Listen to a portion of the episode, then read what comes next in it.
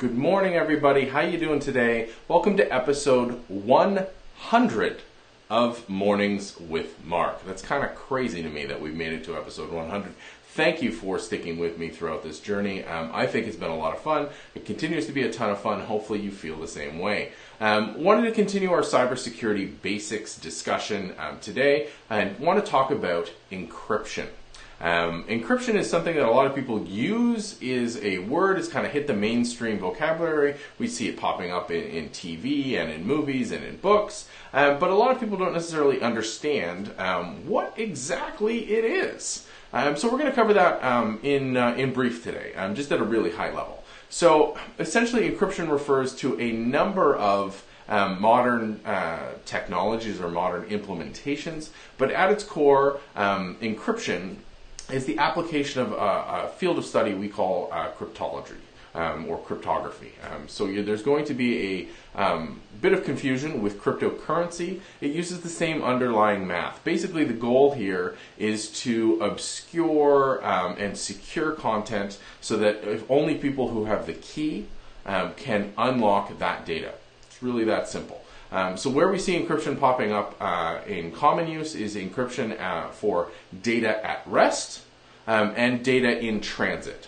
So what I mean by that is encrypting data at rest means data that's sitting on a hard drive, on a thumb drive, it's sitting in storage. So we want to make sure that anybody who has access to that storage can only access that data if they're allowed to. So we use encryption. Um, you are using encryption right now, probably whether you know it or not. If you're watching on an Apple iOS device, so an iPad or an iPhone, it's encrypted.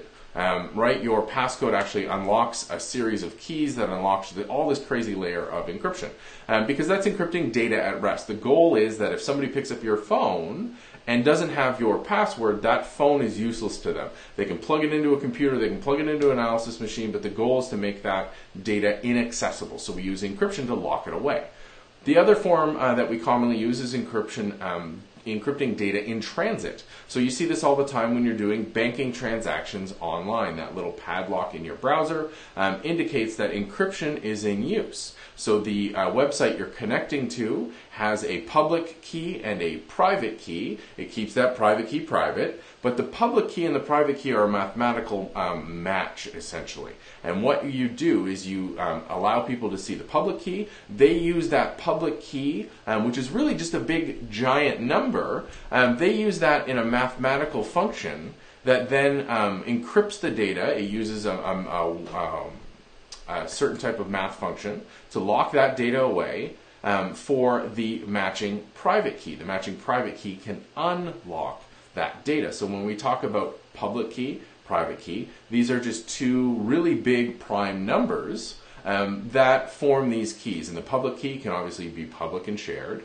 The private key needs to be held secure. And that's the real key around encryption. This is the same way it works at rest as well. The key there is ensuring, no pun intended, that your private key stays private. Because as soon as that private key is leaked or someone gains access to it, they can gain access to the data. So the easiest way to think about encryption is it's a set of keys, public and private. Everybody who's using encryption needs a set of those keys and they will it will lock away the data with one of those keys. So if I lock the data away with a private key, my public key can uh, unlock the data. So obviously we want to lock it with the public key and use the private key uh, to unlock the data. Now, interestingly enough, um, digital signatures are very similar to encryption in that I use my private key to sign data, so not to lock it away, but just to uh, lock a tiny bit of it in a signature, so a meaningless part of the data in a signature, um, and then people can use my public key to verify that it was actually me.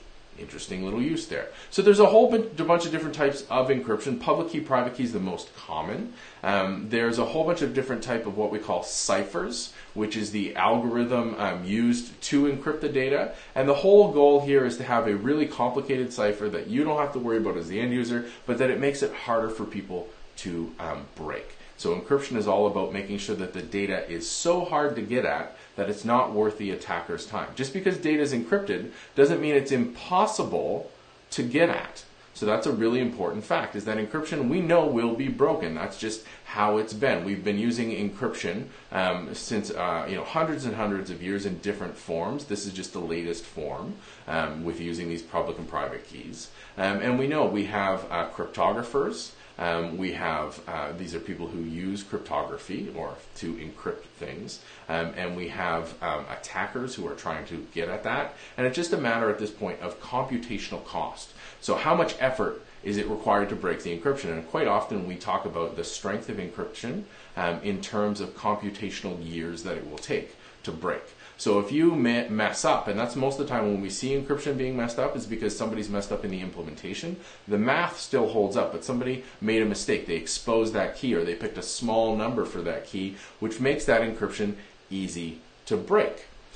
So the goal here is to make it that it's locked up with a strong enough algorithm, with a strong enough level of math that it's going to take eons, years and years and years and years of a lot of computing strength to break. So that that's data is reasonably secure. By the time it was broken, that data was probably no longer relevant. So that's encryption in a nutshell. What do you think? Let me know. Hit me up uh, online at marknca in the comments down below on the vlog, and as always, by email me at markn.ca. Does that help clear up encryption a little bit? I know that was a little dicey in places again, this whole point of this basic series, get out some of that uh, terminology, work with you guys, work with the audience here, try to figure out what makes sense, what doesn't, what areas we need to focus on to make a little bit of a tighter video series that I'm going to publish out under the Trend Micro handle um, to help people have an easy reference. So, uh, you know, targeted at a general audience, what does all this stuff mean? Um, I hope you're set up for a fantastic day. I will talk to you online and I will see you on the show tomorrow for episode 101. Crazy.